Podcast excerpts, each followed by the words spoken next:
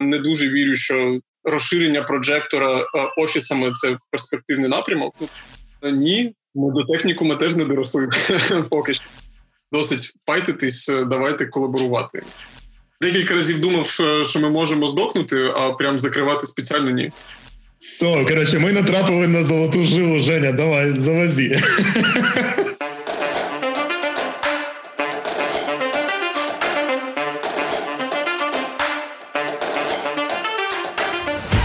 Вітаємо всіх, хто слухає нас зараз в рамках прямої трансляції ШОБШО. Е, запис офіційно стартував. Е, ми вже все налаштували. Сьогодні ми з вами розігрілися, все по красоті. Отже, що таке ШОБШО? ШОБШО – це пізнавально-розважальне шоу для продуктових людей, де ми разом з цікавими практиками досліджуємо, як створювати цінні продукти. Запис ведемо в прямому ефірі на Ютубі. Частиною шоу є спілкування зі слухачами онлайн. Тому не соромтеся, будь ласка, долучайтеся з вашою допомогою ми можемо створити кожен випуск дійсно унікальним. І також ця розмова буде доступна у вигляді змонтованого подкасту в усіх сервісах, коли нас заапрувлять. Тож, поки не забули, підпишіться, будь ласка, на Ютубі та вашому улюбленому подкаст-сервісі, щоб першими прослухати нові випуски ШОБШО.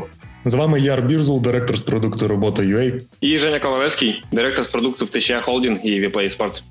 Сьогодні до нас в гості завітав Саша Трегуб, засновник школи Прожектор, щоб поговорити про освіту як продукт та продуктову освіту, а також про навчання людей, які потім створюватимуть українські та світові цифрові продукти. Саша, привіт. Оу, радий вас бачити, хлопці. Саша, розкажи, будь ласка, про себе. Слухай, я так завжди не люблю, коли там починаються ці там ордена, значить, дістав коробку, там орден 1, орден 2. А, Що про себе? Я створив школу проектор, можливо, хтось з глядачів знає, можливо, не знає, можливо, ніколи і не дізнається. В якій ми навчаємо дизайнерів різних маркетологів, програмістів, дата-сайентистів, аніматорів, не тих аніматорів, які в готелях, а тих, хто створюють е, круті мультфільми і так далі. Тобто, ми така школа на, перетині креативних і технологічних тем. А, Також я маю відношення до створення проекту Telegraf.Design. Я виступаю його співвидавцем. А, Можливо, хтось читає. Ну а ще я а, дизайнер, і навіть е, викладаючи і керуючи проектами, мені подобається залишатися дизайнером, і взагалі а, класно бути дизайнером, який якби може робити дизайн процесом. Ти, по-моєму, не сказав ще про одну важливу річ, яку ти робиш дуже важливу для української ком'юніті. Це про організацію певної конференції. Звісно, звісно. Значить, ми в проект просто проєктів багато, е, тому я не знаю, які з них діставати. Ми робимо конференцію Крупа, це найбільша в Україні і в східній Європі конференція з дизайну інтерфейсів. Минулого року там було більше двох тисяч людей. Дон Норман в якості хедлайнера, і це проект, який ми любимо. Любимо. Але ну насправді проєктів набагато е, більше. Наприклад, ще е, те, що я дуже люблю, це е, альтернативний логотип Києва, який ми створюємо теж командою, яка знаходиться поруч з проджектором. Ми намалювали каштанчик і дали його всім використовувати. Так, каштанчик дуже кльовий. Він він реально він здається, у Яра на світшоті такий же каштанчик. Чи ні, ні, ні, у Яра але на світшоті немає каштанчика, там є просто напис. Просто напис. Не вгадав. Окей, добре. Я думаю, ми почнемо з основної твоєї, я так вважаю, основної е, діяльності це прожектор. Так, і почнемо ми з нашого найважливішого питання щоб що? Щоб що ти його створив, щоб що ти в нього вкладав стільки сил, і тому що я так розумію, були напевно якісь і зльоти і падіння, але те, що він реально показує великий імпакт на взагалі на продуктове ком'юніті, взагалі на освіту в Україні, це факт. Отож, навіщо? Ну, власне, Projector — це напевне відповідь е, моя в якийсь момент на питання, що тому що там, попрацювавши довго в агентському бізнесі, там в різних проектах, е, ну не покидало відчуття, що те, що робиться в відносинах дизайнер-клієнт, це часто така трошки історія орієнтована більше на продаж, ніж на, на те, що. На щось важливе, і Projector був таким е, з самого початку проектом мрії, коли здавали, що можна щось змінити. Е, ну так п'ять років ніби ми змінюємо там освітній ландшафт і те, як можна будувати взагалі освітні процеси, а в тому числі і в продуктові. Тому ну проджектор для мене це така дуже кармічна історія побудови нової освіти. Угу. А під новою освітою далі можна тему розкривати нескінченно довго. Про освіту, я думаю, ми залишимо на кінець, просто не про продукти, да, не про проекти, а про освіту в цілому, тому що це реально, я думаю, буде дуже велика така схема. З чого взагалі все починалося? Як зародилася ідея прожектора, якщо коротко?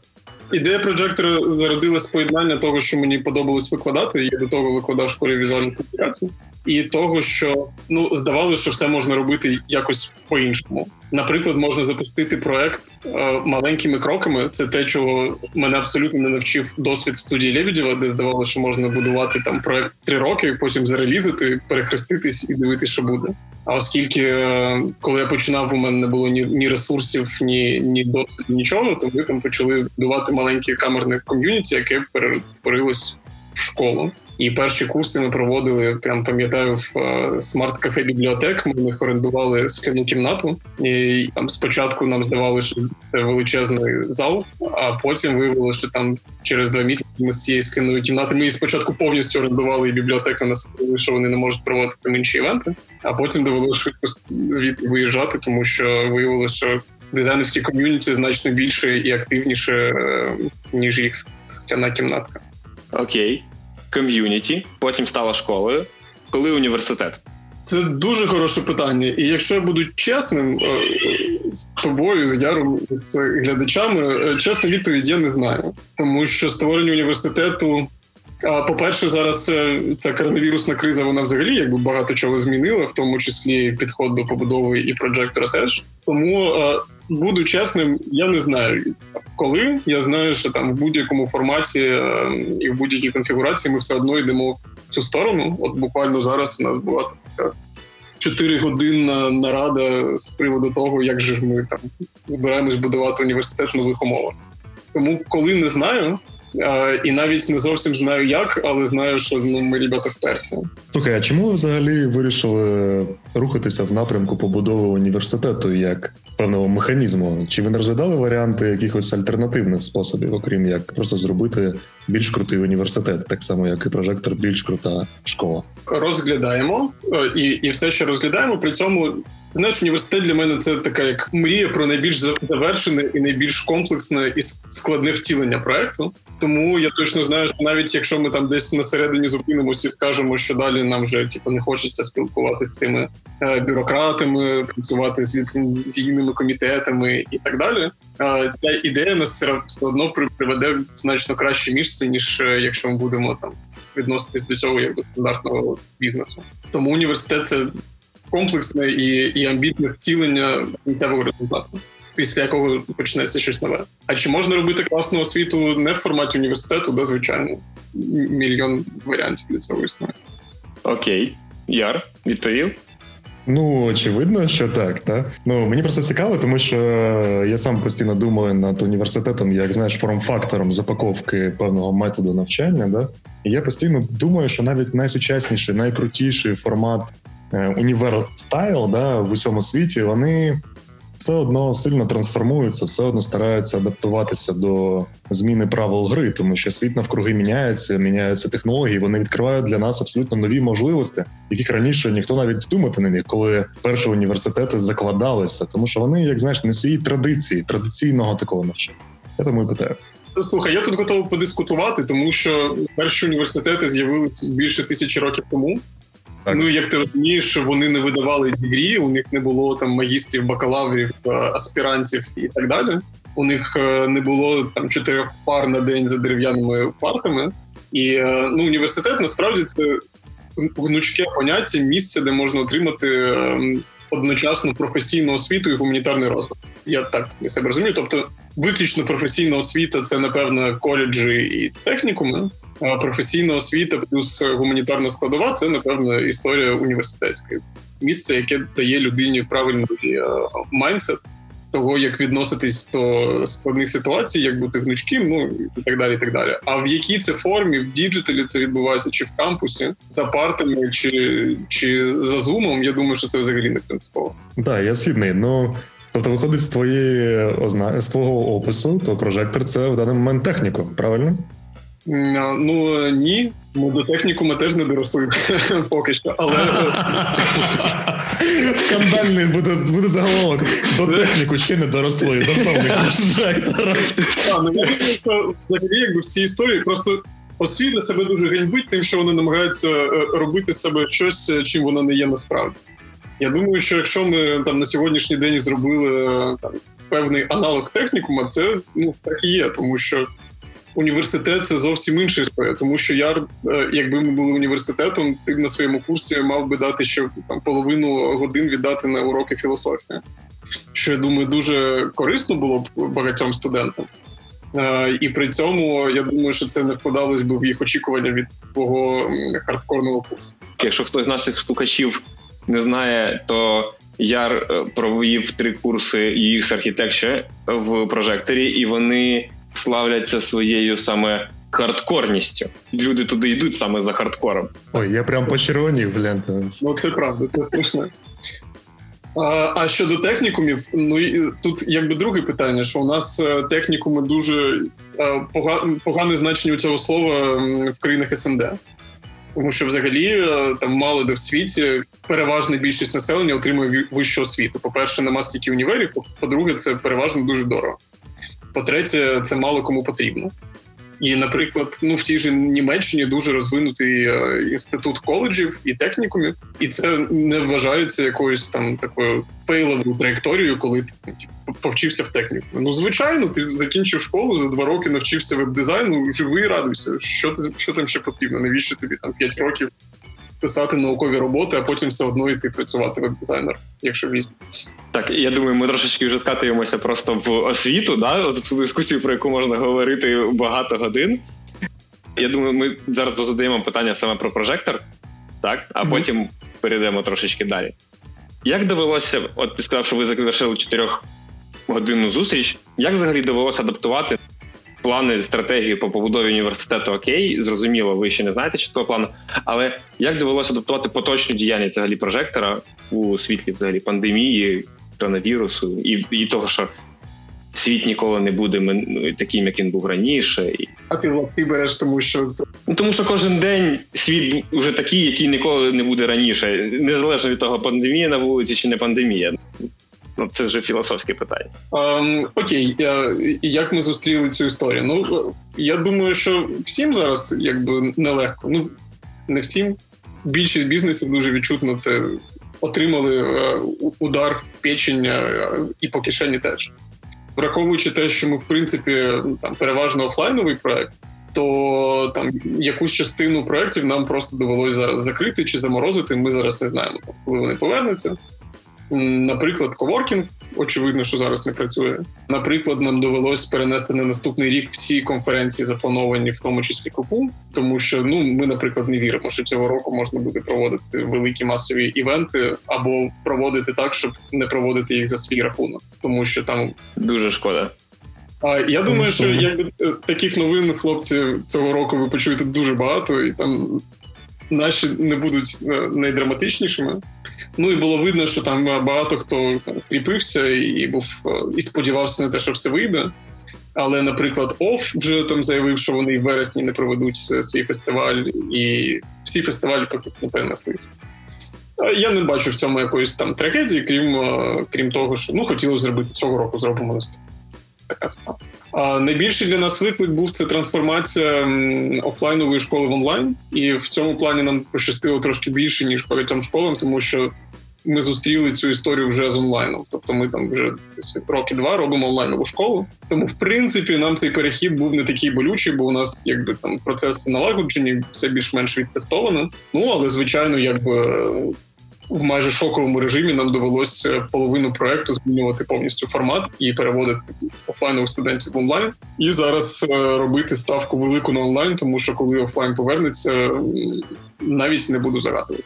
Окей, популярність існуючих курсів, ясно, там студентів так залишилось, да? А чи впала, от у вас і там нові набори якісь були, да? Тобто і цікаво просто яка ситуація з наборами в наступні курси, якщо вони ми трохи впали по грошам, при цьому не драматично ну якби впали, але витримуємо, скажімо так. Мені здається, що скоріше змінились трохи паттерни вступу.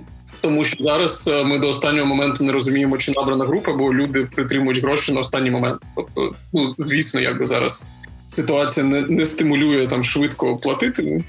Тому е, зараз це змінилось так, що рівень наборів залишився, а оплати йдуть в останні там два дні. І протягом цього часу, якби є у нас група чи немає групи, ми не зовсім розуміємо. Але якби радує, що ну ми готувалися до гіршого, скажімо так. Ми очікували, що набори впадуть, що покупна спроможність впаде. Можливо, це ще все попереду, тому що там ну, не зрозуміло, як там економічна криза себе буде поводити. Але поки що ну більш-менш якби нормально. Радий чути. Саш, тут Оля Кисельова з чатику. Привіт, чатик, привіт, Оля. Задає питання: як студенти в цілому відреагували на те, що взяли так, от бац, і все перейшло в онлайн? Я не очікував е, того, що відреагують е, достатньо позитивно. Відсоток відмов. Ну там, коли все це жахнуло, ми зрозуміли, що нам доведеться швидко всіх переводити. Відсоток відмов був там десь е, до до 5%. Тобто, фактично, всі перевелись на дистанційну форму. Що цікаво, через тиждень-два багато хто вже казав, що типа да чуваки, якби їздити в приміщення, нам в зумі все подобається. І е, це, наприклад, був мій перший досвід онлайнового навчання, і я побачив, що да, там треба по-іншому працювати зі студентами, по-іншому будувати мотивацію. Але насправді якість е, залишилась тією самою, там кількість фідбеків залишилась тією самою. Так само ми працюємо над проектами. Е, маємо цікавий досвід захисту проєктів в онлайні, які я думаю, що зараз знадобиться. Тому там після ну скажімо так, перейшли нормально. Зараз е, там я питаю свої групи, як вони там хочуть чи не хочуть повертатись. Десь е, половина групи каже, що типа, може, ми вже як в онлайні продовжимо, бо ніби і тут непогано. Прикольно. Тут Поліна Курдіцька, привіт, Поля. Ради тебе бачити, чути, е, знати, що ти чуєш нас. Скажи, будь ласка, а чи повернуться формат річних професій, Саша? Це напевно, що най, найважливіше для нас зараз питання. А поки що нічого не можу сказати.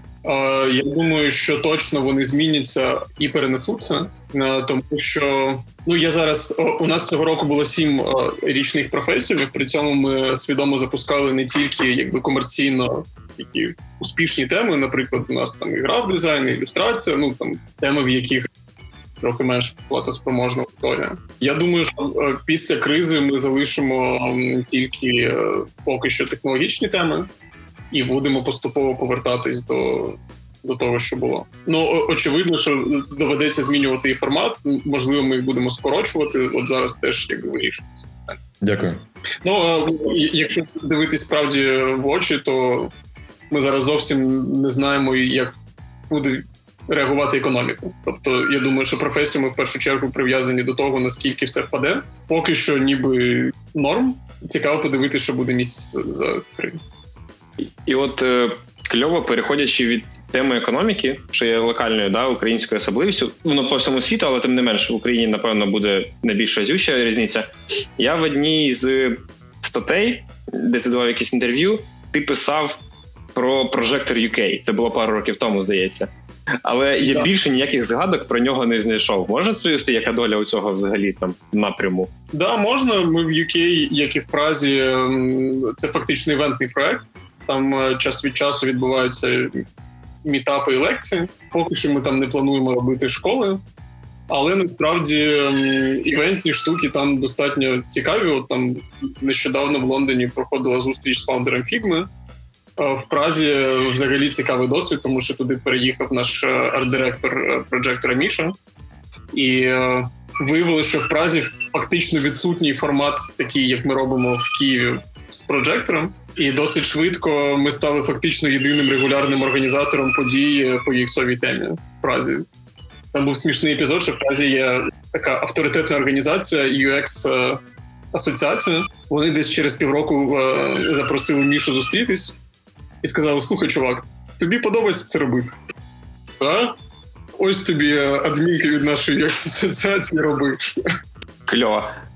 І, і це можна вважати, в принципі, от це все, що ви робите на міжнародному ринку, тому що враховуючи успіх на локальному українському ринку, ну тобто очевидно, що ви думаєте про експансію на нові ринки. Да? Тобто, окей, ми почули Прага, почули UK, може ще щось. Знаєте, взагалі, е, логіка того, що ми робимо, це е, такі маленькі кроки MVP.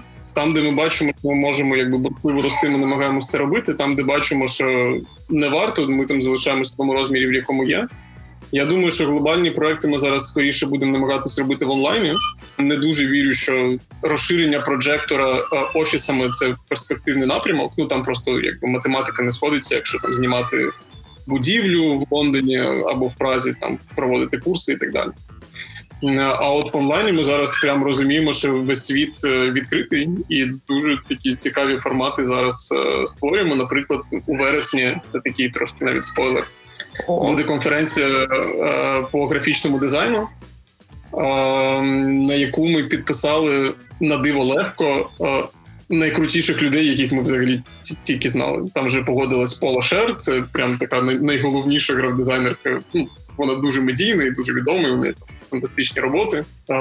Айкі Кьонік, Мірко Борше. Там, якщо чатіку є графічні дизайнери, я думаю, що приблизно знаєте про кого йде мова. І е, виявилося, що зробити в онлайні такий продукт набагато легше, і е, його нам зараз цікаво зробити великим, масовим і зробити так, щоб люди з усього світу його подивилися, щоб частка України там була відсотків 20. Це дуже круто. Яре, зараз ще одне питання задам просто з чатіка. Тут питають про те, я просто не знаю до кого це питання більше до Яра чи до Саши. Как ли к карантину? Уменьшилось ли количество курсов из-за того, что не все захотели уйти в онлайн? Всі до карантину віднеслись достатньо погано. Просто всі розуміють, що це якась штука, в якій ми на яку ми мало впливаємо. Ну просто воно сталося і все. При цьому викладачів, які прям сказали, що ми не будемо робити курси в онлайні. От у нас подивився з тих, що набиралися до до старту офлайну, і один курс зупинився, призупинився. Його якби неможливо провести в онлайні. Це ілюстрація для них дуже важливо, щоб все відбувалося там руками, крафтово і так далі. Були куратори, яким це е, на початку не супер сподобалось, але зараз, там, коли ми робили останній кол, більш-менш позитивно це сприймають, тому що ну певною мірою е, так звичайно є там багато недоліків в онлайновій формі. При цьому є багато бонусів, які теж треба використовувати. Тобто зараз в принципі настрій серед кураторів. Хоча звичайно на, на початку всі були налякані, тому що як це типу, ми що тепер курсера, в якій там одна тисячна відсотка буде закінчувати курси. Якось так порівняв, так знаєш. Так, з такою трохи зверхністю, знаєш, такі, ну що тепер курсера? Курсера. Звісно. Ну, якщо серйозно, це просто різні моделі.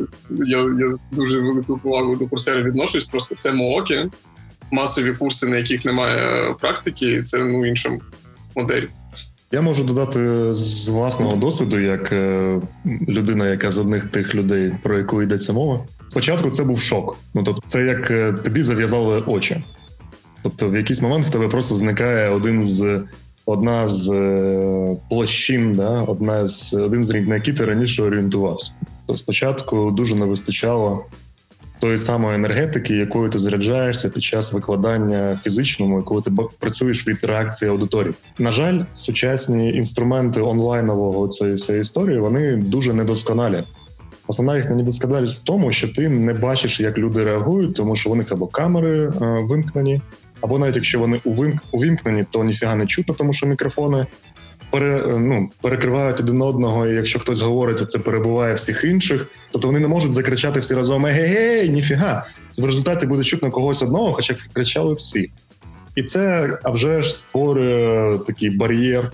Бар'єр, і я можу сказати, що ну, з мого досвіду мені перший, я якраз в цей момент був запрошеним куратором у Дениса Суділковського на продакт дизайн професію не і я трошечки прифігів, якщо чесно. Ми перші три заняття провели. От якраз Поліна сидить зараз нас слухає з того з того моменту, і тут раптово ми зникаємо для один для одного. Ми, наче так тільки розігналися, і потім бац, і ми зникли. Потім проходить певний час, і ми, в принципі, адаптувалися. Мені здається, справа зараз в тому, що проблема не в онлайні. Онлайн дає сам по собі багато класних речей. Проблема в тому, що інструменти, які ми наразі маємо, в першу чергу, Zoom, він, який б він класний не був в порівнянні з іншими, він все одно не дотягує до того рівня, який потрібен для того, щоб це був класний experience як для студента, так і для куратора. Слухай, я повністю погоджуюсь. Моя версія така трохи футурологічна. Я думаю, що настав час для VR, і далі ми будемо бачити дуже, якби до цього часу VR був іграшкою, в яку хрінова графіка, все кубіками там когось тошнило, когось там знудило, когось ще щось. Зараз я думаю, що для VR все підготовлено, і думаю, що там наступні років 10 буде період прям такого стрімкого переходу і освіти, і ділових зустрічей, і там багато чого в VR. І я думаю, що він буде приходити як просто частина такого нового пакету технологій, який просто має прийти. Окей, е, я думаю, ще одне питання з чату, просто останнє задамо і підемо далі по темам, тому що слоти ми вже всі починаємо вилітати. Питання від Вані Роговченко. Привіт, Ваня, CDO, якщо втече холдинг. І він питає, як ти відносишся до конкурентів і як вони впливають на вашу роботу. І він про українських конкурентів має на увазі. Я я би ще доповнив питання. Саша, кого ти взагалі вважаєш конкурентом? Я навіть колись е, пост написав про те, що досить файтитись, е, давайте колаборувати. Ну а взагалі, моє моє відношення до будь-яких е, до, до всіх конкурентів я їх в цілому люблю і і, і поважаю. Думаю, вони роблять круті штуки. Кого я вважаю конкурентами? Ми ж працюємо в різних напрямках. Ну тобто, ми ми не моношкола, яка сфокусована на одній темі, тому там в кожній темі фактично у нас є конкуренти. Ну окей, UI, UX — це ем, Apollo Design, комунікації це Кама. Ну і Кама, напевно, що це найкрутіший наш конкурент по, по найбільшій кількості тем, і вони супер круті. Графічний дизайн, е, школа візуальних комунікацій, маркетингових шкіл дуже багато. Це і Базілік, і Level 80 і так далі. Просто у кожної школи є там своя фішка і свій фокус. Тому, якщо придивитись, то конкуруємо ми дуже умовно. Ну тобто, фактично вийшло так, що у кожної школи є якийсь свій дух і своє ком'юніті. Як це впливає? Ну я вважаю, що дуже позитивно, тому що ми ми один одного стимулюємо щось е, робити. Якби цього не було, всі були б ліниві жопи, сиділи б і якби там були, б щасливі, тому що у них є. А насправді зараз всі відчули, що не розвиватись не можна, і це дуже кайфово. Можливо, там когось ми підпушили, хтось нас підпушив. Це класно. Один з прикладів ми запустили річні професіуми і там дуже пишаємося цим. Через рік е, Ками запустили дворічні стаціонарні курси. і Ми знов закусили у діла і такі треба щось показати знов. Я хотів тебе спитати: а чому в чому соль змагання по довжині? Сказати, що це типу, ну знаєш, всі проекти чимось міряються. Просто в освіті, напевно, і ми міряємося довжиною. Ну да, просто там в IT міряються, не знаю, там долями ринку, ревеню і так далі. В освіті це все трошки більш наївно виглядає. Ну і напевно, що в освіті намагаються мірятись якістю в першу чергу. Ну, ми всі розуміємо, що довгі курси, якщо вони хороші, то вони все ж таки дозволяють дати більш глибоку зміну студента, ніж короткі, тому це якась така планка, до якої якби частина проєктів намагається дотягнутися. При цьому мені супер окей проект там на з курсами на один місяць. Ми самі такого робимо багато. Просто ну давай так. Е, якщо брати амбіційні формати, то напевно, що ем, довгі формати вони ближче до, до амбіційних за за, за своїм форматом, що не означає, що одномісячний курс не буде амбітним. Але піймати нас нормально з цим міренням. Саш, е, підкажи, будь ласка, ти в минулому і по своєму бекграунду ти вийшов з графічного дизайну, да, ти був директором в студії Лебедєва. Ти був в принципі графічний бекграунд, ти про красоту, да? про те, щоб зробити світ е, навкруги нас крутішим, гарнішим, зручнішим і так далі. Да? Як стався ментальний перехід, тому що прожектор це ж не тільки про красу, та як стався оцей от ментальний перехід і ментальний сув на технології, на продуктовий менеджмент, продуктовий дизайн і так далі. От, Про аналітику. От аналітика і графічний дизайн для мене настільки протилежні штуки. От одна висить тут, а тут те.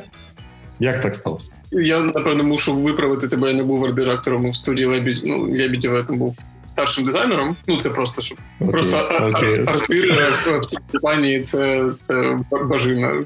Окей, я перепутав, ти був арт-директором, здається, в академії хаос. Ну я ну, ну, ну суть в тому, що е, як стався сув. Ну, якщо чесно, я напевно ніколи не був е, там людиною чисто про красу, і скоріш за все, ну воно в моєму мозку якось там завжди поєднувалося. Тому що ну загалом, е, напевно, що і проджектор є таким, тому що я можу там продуктовим людям пояснити, що таке краса і графічний дизайн, а графічним дизайнерам пояснити, що таке бізнес і продуктова розробка. Тому я я себе сприймаю скоріше як е, чувака, який вміє перекладати з однієї мови на іншу. А як в Projectory з'явилася технологічна частина? Ну напевно, що вона органічно якби приросла, тому що там в той момент, коли ми запустили веб-дизайн, це був якби перехід в сторону технологічних е, більш історій. Напевно, що таким досить проривним моментом був була поява в проєкті Саші Іванова з Луна, е, який власне приніс частину цих ідей. Е, продуктового мислення аналітики. Він е, тоді зробив курс, який розірвав ринок е, датамайнінг і аналітика. До речі, цей курс має всі шанси повернутися в онлайновому форматі зараз. А після цього, якби там з'явилось коло людей, які зацікавилися цією історією, тому що до того, якби освітній ландшафт він пропонував. Е, ну, якби як максимум, там як малювати сайти а як е, там дизайнеру рахувати цифри або рілки з виделочками, а там будувати глобальні продукти. Щодо цього, там ну якби освітнього продукту в Києві було дуже мало, і е, там просто почали гуртуватись люди. От це якби мій такий улюблений момент в проджекторі, коли ти щось робиш, і це дає. Тобі ще там п'ять е, людей, які тобі написали, і кажуть: От я такий, мені цікаво робити це. І це прям супер круто, що воно обростало. І насправді там в якийсь момент ми зрозуміли, що продуктовий напрямок стратегічний для нас. А там перші, напевно, півроку, от просто у нас там почали з'являтися і такі курси теж. І ну прям це така дуже приємний для мене період. Що я якби ніколи б не придумав е, пушити це свідомо, якби воно не почалось якби само а потім стало зрозуміло, що це і потрібно, і ну і власне я як керівник проджектора фактично теж перетворився на продуктову людину. Тому напевно, що я в цьому підкасті беру участь.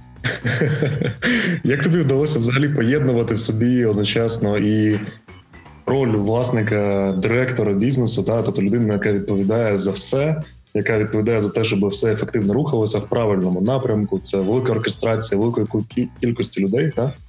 Як вдалося це поєднати з тим, що ти паралельно викладаєш? В цьому плані ніякого конфлікту немає, тому що скоріше, напевно, що у будь-якого керівника з творчим нахилом є боротьба між якби творчістю і бізнесом, тому що завжди це якби такі штуки, які тягнуть в різні сторони. А з викладанням навпаки, все дуже логічно, тому що я якби завжди вписувався в е, нові амбітні формати, які ми ніколи не пробували, тому що я маю спробувати, я маю отримати певний досвід для того, щоб потім допомогти цьому формату там з'являтися іншим викладачам проводити подібні штуки. Тому, якби якби я цього не зробив сам, ну напевно, що я не міг би там запрошувати інших. Тому якби для мене це полігон і, і розуміння того. Ну, по-перше, мені це подобається. По-друге, я думаю, що це важливо для бізнесу, щоб я був дотичним до того, що відбувається в класах, щоб я сам розумів, які проблеми є у студентів, які проблеми є у кураторів, що працює так, що працює не так. Тобто я сам власне і тестую певну частину продукту. Ясно. Слухай, Жень, перепрошую, я задам останнє питання, тому що ти у мене там вирвав трошечки чергу, так що я тепер трошечки ава і надолужу. Саша, я знаю, що ви е, якраз перед цією кризою, перед карантинами і оцим всім, ви зайнялися реорганізацією, зайнялися редизайном власної організації прожектору. Розкажи, будь ласка, чому з чого все почалося? Навіщо ви цим займалися? Щоб що?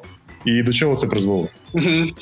Значить, ми ну насправді ця реорганізація, напевно, що ще не скоро закінчиться, тому що там, поки ми реагуємо на одні виклики, з'являється мільйон нових, тому якось ремонт можна почати, не можна закінчити. Загалом ми зрозуміли, що е, там команда в якийсь момент виросла там з трьох людей до десяти, з десяти людей до там 35, і ми вже не можемо залишатись такою великою оравою людей, які фактично там е, функціонально майже однакові і не мають якогось чіткого зонування, при тому, що я насправді дуже люблю такі е, структури, в яких є. Які недостатньо зарегульовані, що всі були там як роботи, і кажуть, це моя коробочка, це твоя коробочка. Але все ж таки ми минулого літа розділилися на продуктові команди. Там з'явилася команда курсів, з'явилася команда онлайну, з'явилася команда конференцій, з'явилася команда івентів, коворкінгу і так далі. Ми їх розділили по по задачам, по бухгалтерії, по там якби організаційним штукам. А, а потім якби зайшли в наступний етап. Намагаючись шити те, що ми щойно розділили, тому що коли ми розділили, виявилося, що це твоє, це моє. І е, ну, от, наприклад, зараз ми достатньо багато уваги намагаємось приділяти там питанням внутрішньої культури, цінностей і так далі, щоб всі всі люди, хто в проєкті, розуміли, що їх об'єднує. Тобто, прям така можна таку таку тему можна крутити величезно. Все, коротше, ми натрапили на золоту жилу, Женя, давай, завозі. Ні, ні, ми не будемо сюди залазити, тому що у нас є дві важливі теми, які ще обов'язково треба пройти. До того, як ми почнемо філософствувати про культуру, освіту і т.д. і т.п., у нас є дві теми. Я пропоную Ні, тобі почекай, вибрати. Жень, ну, ну, ну Саша ще не відповів на моє питання. Я знаю, що зайнялася ця реорганізація. Пробач. Ну я знаю, що це там з'явилося слово, яке мені дуже подобається, і мені здається, з культурою прожектором воно могло б бути непросто. Слово юніт економік. Буду відвертий, ми це слово не використовуємо. Тобто, у нас там ребята, які займаються більше там фінансовою частиною, прораховують ці моменти. Можливо, ти не ту людину в проєкті питаєш, тому що все ж таки там моя задача більше там візіонерська в цьому плані. Тому юніт економіки у нас поки що існує, але достатньо така примітивна. Ти мені розповідав, що ви свого часу юніт, який займався е, безпосередньо школа, та тобто виклад... ну, курси. Ти розповідав мені, що вони почали взаємодіяти з іншим юнітом, який завідує простором, та з про на тему там класної на тему ефективної утилізації простору в прожекторі. Так, я я зрозумів, що ти маєш на увазі. Ну фактично, ти зараз про про взаємодію команд. Правильно? Так, просто вони виходять е, взаємодію на рівні KPI, наскільки я зрозумів. Слухай, я тут не можу похвалитись якоюсь там, типу, суперструмкою системою, щоб ми там вивели якісь там показники, які інтегрують різні, різні проекти один в один. І чесно кажучи, при наших е, розмірах достатньо скромних, я думаю, що це зайві речі. Угу. Тут я не, не не, можу нічого такого суперцікавого розповісти. Ну ладно. Просто ти мені розповідав багато цікавих речей, я хотів би там. Це з NDA, NDA. Не можна ну, ладно, все, все, ми натрапили на NDA, ну ладно. Але ну просто мені здається, що зараз я почну казати, що це йде до цього, він каже це, і і так далі. Напевно, що це якийсь же Ну і ладно. Окей. Дві теми, які ми хочемо обговорити, вони будуть значно меншими, ніж прожектор. Це крупа і телеграф. Про що перше? Як хочеш. У мене перше написано крупа, тому буде крупа. Наскільки воно взагалі того варте організовувати тут такі масштабні конференції? Да? Ну, тобто ми розуміємо приблизну вартість організації такого івента, і ми розуміємо, що раз ви ростете, то це історія плюсова. Але наскільки це варто з точки зору вкинутих ресурсів і повернення цих інвестицій, і взагалі імпакта на ком'юніті, на твою суб'єктивну думку, або можливо якісь ресерчі проводили? Моя оцінка так однозначно варта, тому що ну давай так, що це дає ком'юніті.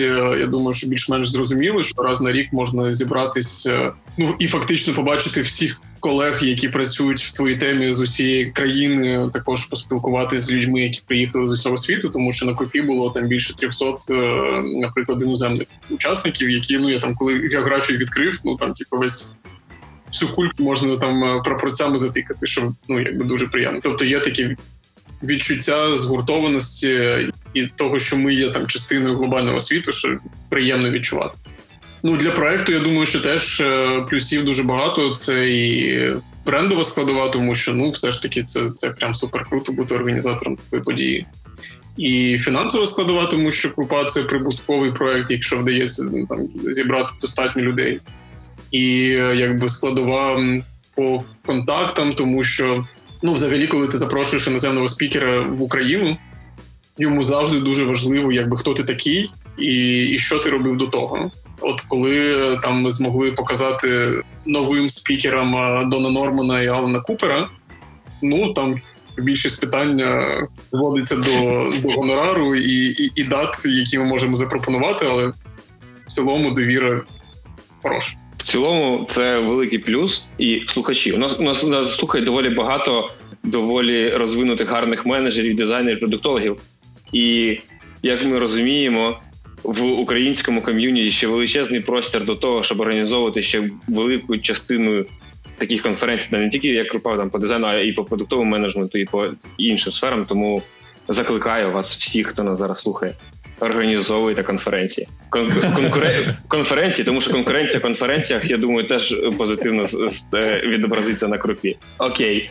Як буде в цьому році? Ти сказав, що ви її чи ви її повністю відмінили, чи ви її в онлайн переведете? А ні, онлайнова крупа проходити не буде. Я так думаю. Ем, ми її перенесли зараз на, якщо не помиляюсь, квітень 21-го року. При цьому ми зараз, якби фінальний склад учасників намагаємось фіналізувати, тому що, звичайно, вся ця карантинна історія вона сплутала карти, тому що, ну скажімо так, ризики зараз сильно ростуть. Ми зараз не розуміємо до кінця, скільки реально людей буде готово приходити в квітні на конференцію. При цьому я вже ну я я думаю, що в квітні це вже буде супербезпечно, і там всі ну захочеться людського спілкування. Тим не менше, там склад спікерів е, зараз е, намагаємось фіналізувати. Можливо, частина ідей, яка у нас була, якби на цей рік, нам доведеться її перенести на через через рік, через е, ризики цьогорічні. Угу. Окей. І виходить, тобто ви будете проводити в квітні, і скажи, чи ти згоден чи ні? Просто я думаю, що насправді всі конференції, які будуть проводитись в офлайні, це не тільки конференції, а й взагалі роботи в офісі. Да? Всі офлайн складові, які можуть мати якусь частину онлайнову, отримують більше вимоги від аудиторії до онлайн частини, до онлайн складової. Так? Тобто, ви от на 21 рік ви це закладаєте відразу що якась онлайн-частина має бути більш не знаю. Більш пропрацьовано або з більшим фокусом на онлайнову частину. Да, ну я не можу сказати, що це типу, інтеграція онлайну в офлайн, тому що, чесно кажучи, як на мене, все ж таки на офлайнову конференцію люди приходять е, там сидіти не в телефонах, а спілкуватись і слухати цікавий контент. Ми е, такі інструменти, як е, питання спікера в прямому ефірі, і як е, додаток, наприклад, минулого року ми використовували українські продукти Tendify на крупі, і він був досить зручним. Між тобто іншим, Tendify обанкротились, ви знаєте, так? Я буквально вчора чув, що вони зробили реліз під конференцією. Вибач, не банкроту, не банкротились, вони розпустили велику частину команди, там біля 70% здається. Але я можу плутати, але здається, вони. Слухай, не чув, ніби нещодавно дивилися їх новий продукт. Все може бути. Сподіваюся, що повернемося, повернемося до, до крупи. Ми зі слотів випадаємо. З усіх слотів випадаємо. Женя, розслабся за своїми словами, боже мій. Тож, ти сказав, що крупа це продуктовий продукт, да? продуктовий освітній продукт. Це насправді рідкість, особливо коли ми говоримо про такі масштабні конференції, тому що я свого часу дивилася парочку організовувати. і Я розумію, що це дуже дорого і це вимагає, ну прям скажімо, нієбічних зусиль від великої команди людей, да, щоб цю свою історію організувати. І от в мене у зв'язку з цим два питання: наскільки воно того варте з точки зору інвестицій людських ресурсів сюди, тому що це можна порівняти умовно з організацією декількох курсів прожекти. І друге питання: де та точка беззбитковості, при яких такого масштабу конференції вони починають приносити гроші? На перше питання мені легко відповісти, тому що у нас це вирішено окремою командою. У нас є команда, яка організовує конференції. А це означає, просто мені здається, що коли конференція організовує там, умовно кажучи, там технологічна компанія, і у неї немає внутрішньої там команди, яка регулярно цим займається. Це означає, що треба там смикнути якихось провідних чуваків, щоб вони там ну, все організували, підказали і так далі. В нашому випадку це наша робота. Тобто, один з наших проєктів це організація конференцій. Їх на зараз в проджекторі, якщо не помиляю, шість, які проходять протягом року. Тому там по вкладенню людських зусиль, ну як як там в фільмах про копів, це наша робота. Щодо точки беззбитковості це дуже залежить від багатьох факторів. Наведу декілька прикладів. Минулорічна крупа виходила в нуль при півтори тисячі людей. Так а було а було дві дві тисячі з гаком, дві дві там триста здається. Ну тобто трошки заробили. А на ці, а на ці 3% ми живемо. А там більш-менш заробили. При цьому ну треба розуміти, що це ну фактично як організація концертів. От там, зібрав повний зал, молодець, там, типу, красунчик, все добре. Не зібрав повний зал, якби там зробив це за свої гроші. Тому а, такий, знаєш, як е, трохи казіно, е, рулетка. Здається, не було ще моменту, коли не вгадали в цьому казино. Чи Чи чи був колись такий момент? А, Ну насправді ми ж проводимо різні конференції, і не всі настільки там популярні. От крупа стала крупою. Були конференції, які мало людей збирали, і там були мінусові показники. Чесно кажучи, я тут сліпо довіряю е, умовному закону Парета або там будь-якому розподіленню, яке каже, що на 10 спроб у тебе буде дві вдалі і 8 невдалих, і ці 8 все одно треба проходити. Що в дизайні, що в бізнесі, що там будь-якій історії. Тому що якщо очікувати, що кожен постріл буде успішним, ну рано чи пізно ти перестанеш стріляти. В онлайні, наприклад, інша історія, тому що там е, фактично дуже маленька собівартість, і це дозволяє робити іншу математику. От та конференція, яку ми організовуємо зараз, собівартість це гонорари команди, це гонорари спікерів, але вони в онлайні менші. Ну і маркетинг. А весь цей гіморой е, в вигляді палацу спорту, сцени, освітлення, кейтерінга і так далі. Воно насправді ця штука вона зжирає переважну частину грошей будь-якого квитка. Тобто, якщо квиток коштує X, то скоріше за все, оце все це буде 0,7. А все інше там, якби типу, і спікери. Тому е, мені зараз дуже цікаво, що що вийде в онлайні, наскільки люди готові е, відвідувати онлайнові події, тому що там реально можна зробити контент значно якісніший, а ціну знач, значно нижчу. Ну, значно це в рази. Наприклад, там квиток е, на цю графдизайнерську подію буде коштувати десь в районі 30 баксів у нас. Це тільки якщо прийня... це тільки якщо прийняти в якості там аксіоми, що люди приходять на конференції за контентом. Да, але ж вони приходять і за спілкуванням. Чудовий коментар. Я думаю, що це зараз виклик всіх організаторів, як організувати спілкування в онлайні. Є ідеї? Є, да, є ідеї. Є ідеї. Ну а подивимось, наскільки це буде працювати, тому що ну якби там не, не увидиш, не поймеш. Але Ну, очевидно, що ти не зможеш потиснути руку там людям. Тим не менше, в тому ж Діскорді можна зробити достатньо велику кількість е, там барів тематичних з участю хедлайнерів. От давай так. Звичайно, під час офлайнової конференції круто поспілкуватися з людьми, але будемо відверті. Ти не знаєш, що за чувак стоїть там біля барної стійки, і від того, що там написано Сережа, нічого не зміниться в онлайні ти можеш побачити всіх, хто там є, ти можеш почитати їх профайли. Ти можеш е, знати, що зараз е, спікер цієї е, конференції буде там в цьому каналі спілкуватись, і більше того, там його не відтіснить якийсь там високий чувак, який тобі перекрив вигляд. Тому я думаю, що в онлайні дуже багато прикольних штук. Я. Ну тут і питання, як включити до цього аудиторію, так? Adoption цих форматів до аудиторії тут буде напевно. От е, проведемо і побачимо наскільки це працює, так як я собі уявив. Будемо з нетерпінням чекати результатів. Саш, тут питання з чатіку зараз е, від Саші Марченко, CTO роботи. Привіт, Саш. Проте, е, якщо зараз вдалося переводити все в онлайн в прожекторі, sorry, що ми повертаємось до тої теми, ну не треба пропускати питання, то чи не стикаєтесь ви з підсиленою конкуренцією від якраз онлайнових по своїй суті сервісів, типу курсери, скілбокса і бла бла бла? Ну я думаю, що обов'язково зіткнемось. Ну тобто, да, в онлайні змінився якби конкурентний ландшафт. Раніше проекти, які ми собі казали, ну вони ж типу онлайнові, це інший формат і так далі. А зараз виявилося, що ну напевно найбільша конкуренція з ними.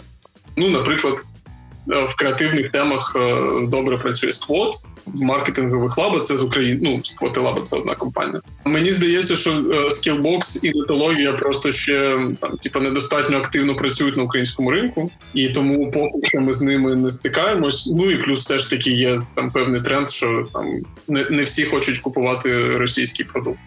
Але я впевнений, що вони сюди зайдуть, тому що вони намагаються рости на падаючому ринку і нікуди вони не дінуться. Вони точно будуть активніше працювати з СНД. Напевно, що це питання в першу чергу для нас, як нам стати настільки сильними, щоб взагалі якби не думати про ці питання. А курсера це зовсім історія. З ними ми не конкуруємо. Я зрозумів. Ну, просто питання, може, ви не відчуваєте, ну, точніше, може, ви з ними не конкуруєте, але може це починає впливати. Якщо не починає, то окей.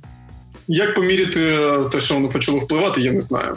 Очевидно, що в Skillbox є є студенти з України.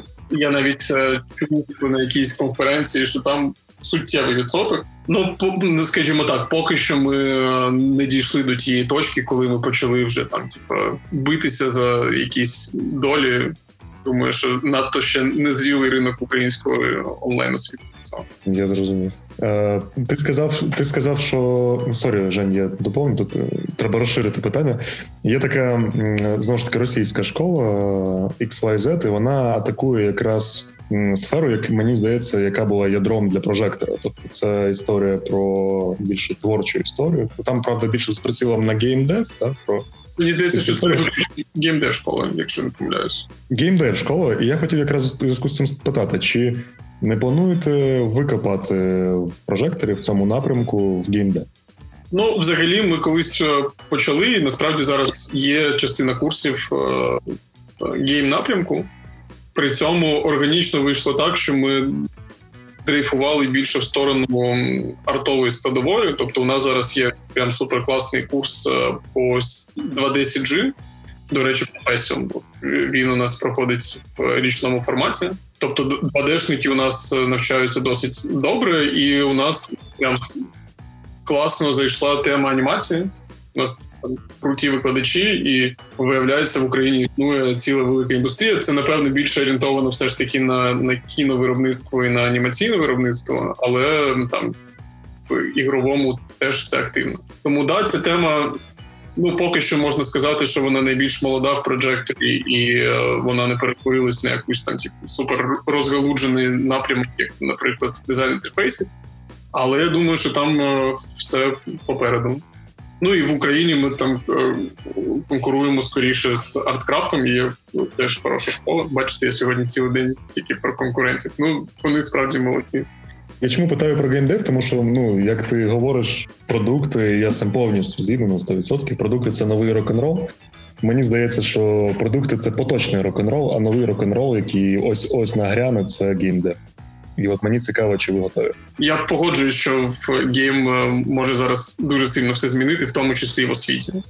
І ми бачимо, що е, виявляється той самий Discord, він майже там зручніший ніж Slack. І ми зараз дуже думаємо про те, щоб на Discord організувати в тому числі і чатики курсів, і вже зробили там е, чатик UI UX ком'юніті випускників UI UX курсів проджектора. А те, що там багато чого буде рухатись в Майнкрафт, в, в ігрові і так далі. У мене в цьому сумнівів немає. От прям починаємо дуже активно ресерчити, як це використовувати і для освіти, в тому числі. Хоча поки що, ну ті. Знаєш, е, зараз багато новин, що там Кубанський університет там е, якийсь зробив е, Майнкрафт модель університету. І всі да, да, клас. А чуваки, ну фактично, це таке фіксованість мислення, коли вони в Майнкрафті відтворюють е, свій е, кампус з жахливою архітектурою. Даєш професію, даєш професію по Майнкрафту для дизайнерів, які будуть збирати свої університети в Майнкрафті. Я дуже думаю про це, але мені здається, що Майнкрафт він нам е, даний не для того, щоб там побудувати аудиторію з дерев'яними партами зробити дошку, на якій і, і конспекти, як як зараз це відбувається. Тобто Майнкрафт нам даний для того, щоб ну реально змінювати сенси освіти, а не зробити той самий атлой, який нікому не подобається в офлайні, от тільки тільки там чоловічки буде. Ну, це не цікаво. Окей, давайте переходити на наступну тему, бо ми можемо качати прожектор ще дуже довго. Розумієте, ми говорили про крупу і все одно повертаємось. Все одно повертаємось. Тому що тому що це кор тема, Женя. Ну це ж можна, просто... можна тоді я про кор тему, я згадав просто одне провокативне питання, таке О, прям на. нормально про прожектор. Думав колись закрити? От в складні в скрутні години думав колись закрити? Ні. Ні, не думав. Ні разу. Декілька разів думав, е, що ми можемо здохнути, а прям закривати спеціально ні. Окей. Коли останній раз був? Ну, коронавірус, звичайно, якби е, змусив багатьох задуматись про те, що буде далі. Ну, але знову ж таки, е, жодного разу думки про те, що я устав, я мухажук, такого ніколи не було. Прям круто, дуже круто. Окей, наступна наша тема це телеграф. Телеграф. Якщо хтось не знає, телеграф це медіавидання для дизайнерів поправляти мене, якщо я не правий. І Саша в ньому співзасновник. Да. Правильно. І тут питання: в тому, що медійним проектам, щоб стати взагалі прибутковим, да, тобто їм потрібно доволі багато ресурсу, репутації, часу. Так, і тут питання, я люблю таке: де гривні? Де тут гривні, і чи це я розумію про крупу, про прожектор, вони плюсові, а телеграф? Чи це більше така історія для душі? Ну це чудове питання. Ми за 4 роки не знайшли. Де там гривні, е, якщо чесно, то там певний час е, нам це було байдуже, тому що ми собі вирішили, що це як наш улюблений проект, ми його фінансуємо, і слава Богу. Е, в якийсь момент там ми зрозуміли, що вкинули туди просто типу, шалені гроші, і зібралися, давайте монетизуватися. І в цей момент ми якби опинились в світі монетизації медіа, який мені не дуже сподобався, тому що фактично монетизація йде не через збільшення цінності продукту, а через зменшення цінності продукту, коли там рекламні публікації, ну будемо відверті, не додають якби цінності для аудиторії. Тому фактично ми спробували будувати там рекламний відділок, е, там сейлити рекламу і так далі. І нам це не дуже сподобалось. З одного боку, у нас це не дуже вийшло. З іншого, нам це не дуже сподобалось, тому що там е, редакції щоразу страждали від від подібних експериментів, при тому, що у нас виходили і дуже хороші партнерські матеріали. І зараз, е, там, коли прийшла коронакриза, ну фактично там на такому кризовому зібранні прожектори ми вирішили, що ми більше не можемо фінансувати телеграф, і Ми там готові давати 10%, 20%, вибачаюсь. І е, закрили проект.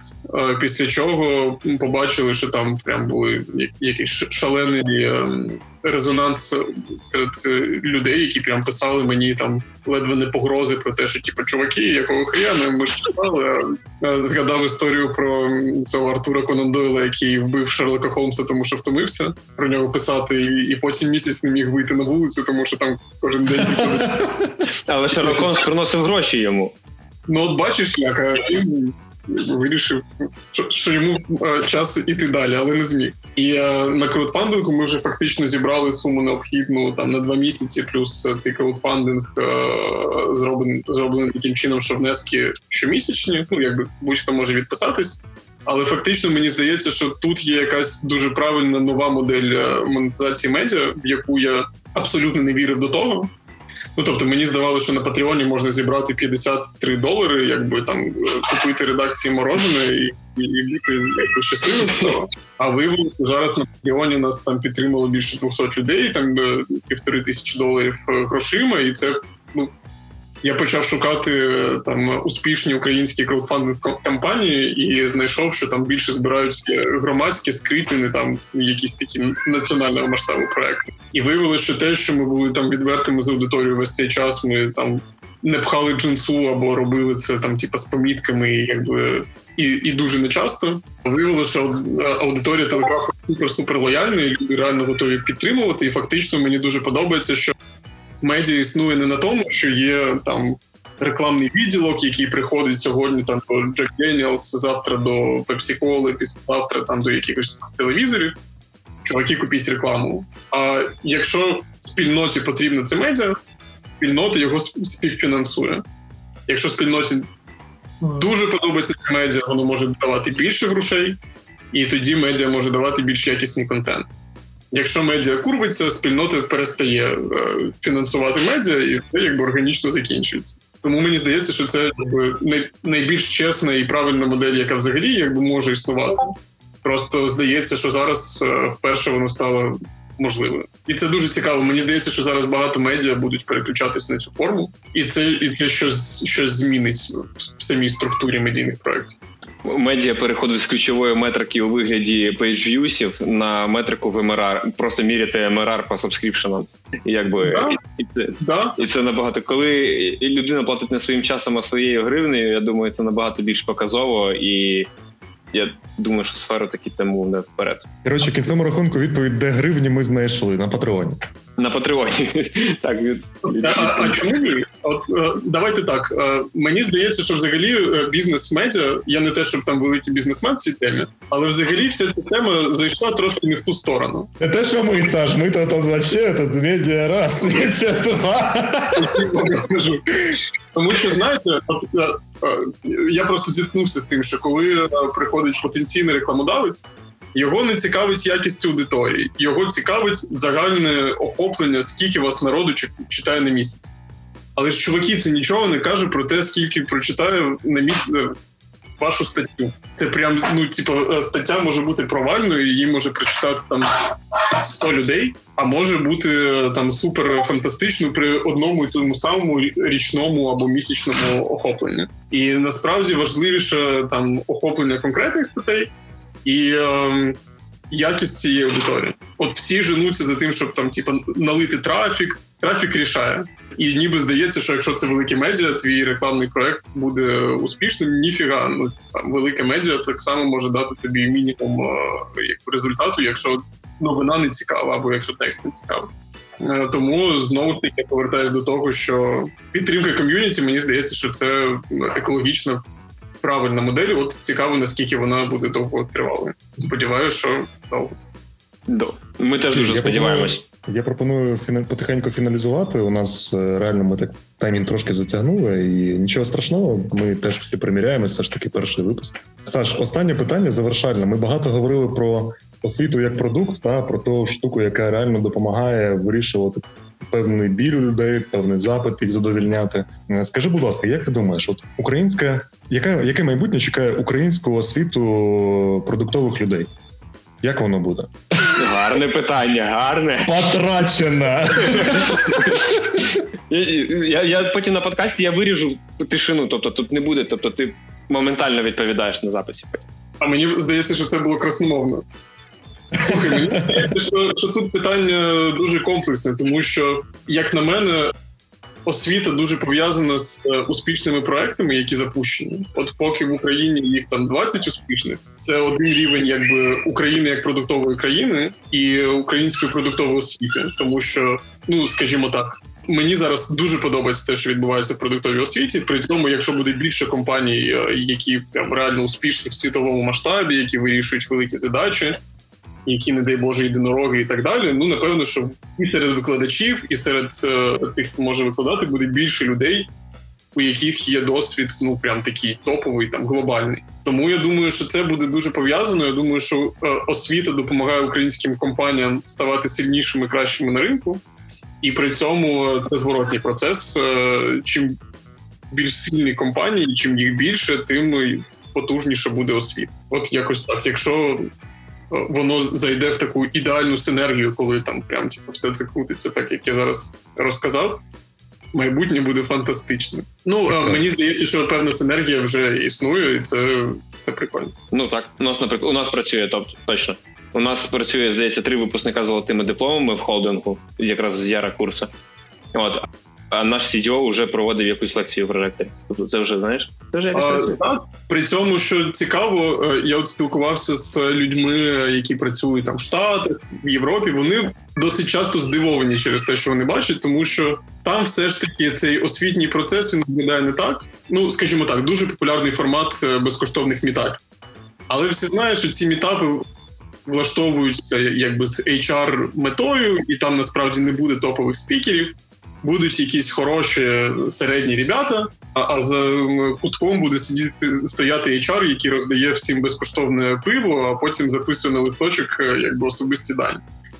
Європа насправді стала значно ну такою більш е, заспокоєною в цьому плані, і там значно менше такого драйву, коли приходять е, там проводити заняття, а тим більше проводити довгі курси топові люди з індустрії. Я думаю, що в Україні це ну прям такі. Я не можу сказати, що це феномен, але ми живемо в цікавий час, коли це можливо, і це всім подобається, і воно реально дуже бурхливе. Тому ну треба цінувати що є. Супер, Саш, дякую тобі. Я пропоную цьому нашу нашу таку ток-шоу е, завершувати. Ми ще трошки потім, після того як Саша прочалаємося, ми також під трошечки підіб'ємо висновки Е, нашої сьогоднішньої розмови. Так чи інакше, я готовий сказати, що вона насправді була дуже насиченою і крутою. Е, Саш, дякую тобі за те, що ти завітав до нас, те, що ти поділився своїм цінним досвідом. Те, що ти з готовністю відгукнувся бути першим гостем в невідомому йобаному дивному шоп-шоу. Е, переконаний, переконаний, що твій досвід буде дуже цікавий для всіх українських продуктових людей, для всієї української продуктової спільноти. Дякую, хлопці. Мені здається, що ви робите прям фантастичну штуку. Це щодо питання про майбутнє української продуктової освіти. Я думаю, що ви вносите теж дуже якби класну лепту лепту цей процес, створюючи контент чи українською мовою. Респект вам е, за це все. Прям і тобі теж дуже дякуємо. Цінуємо і, і дякуємо за подяки. І дуже приємно отримувати їх. Сподіваюся, ми ще зможемо поспілкуватися з тобою через рік-півтора після того, як закінчиться ця клята коронакриза, і ми поговоримо про той майбутній успіх, який тебе очікує. Буду щасливий. О, так. А ми, а ми наскільки будемо щасливі, якщо ми через півтора роки досі будемо записувати підкасти, правда? Я оптиміст, Женя. Я оптиміст. Я, я теж. Добре. Саша, дякуємо тобі ще раз і пока. Дякую, пока. Да, все. Пока-пока. Так, Женя. Так. Отже, сьогодні з нами був Саша Трегуб, засновник школи прожектору, і ми говорили про освіту як продукт, обговорили багато різноманітних питань про сам прожектор, про конференцію Крупа, про телеграф і інші питання. Думаю, було дуже цінно. Е, мені особливо зайшли чесні відповіді Саші про ну, по факту про економіку, де там гроші в прожекторі, де там гроші в крупі. Я все ж таки людина трошки більше з бізнес нахилом, тому мені сподобалося, що Саша взагалі не приховуючи сказав, що трошечки на крупі заробляє, все нормально. Бізнес. Я сподіваюся, всім сподобалось. Всім дякую чатику за питання. Дуже сподобалось. Ми дістали пару інсайтів. Ми дістали пару інсайтів і на рахунок їх і міжнародних історій, і на рахунок того, що у них і крупа в плюсі, і прожектор. І те, що телеграф, те, що ми з тобою розмовляли, про те, що чому як телеграф взагалі живе, да, тепер ми розуміємо це, і це дуже кльово. Сподіваюсь, що користь для всіх була не менша ніж для нас. Сподіваюся, що вам сподобався цей випуск. Перший випуск шоп-шоу, пізнавально-розважального шоу для продуктових людей про створення цінних продуктів. Якщо так, обов'язково ставте лайки в тому місці, де ви зараз це слухаєте. На Ютубі, будь ласка, підписуйтесь. Це допомагає українській нашій потужній продуктовій спільноті дізнатися про існування нашого шоу. Обов'язково слідкуйте за тим, щоб коли після того, як якщо ви пропустили це шоу, нічого страшного, воно вийде в підкастових сервісах на Apple, Google, Spotify. На Spotify воно вже є. Вийде буквально буквально через пару днів. Додавайтеся в телеграм-канал Шоп-шоу. Там треба просто банально просто вписати назву, і ви одразу його знайдете. Там можна задати нам будь-які питання, дізнатися про наступних гостів і теми для розмов. Дякую всім, хто були сьогодні з нами в ефірі. І дякуємо тим, хто слухає нас на всяких підкаст-платформах і в записі на Ютубі. Сьогодні з вами був Яр Бірзул, директор з продукту роботи UA. І Женя Ковалевський, директор з продукту ТЧ Холдинг і Play Sports. Нехай ваші мрії будуть в приємному шоці від ваших можливостей. Почуємося. Всім па-па.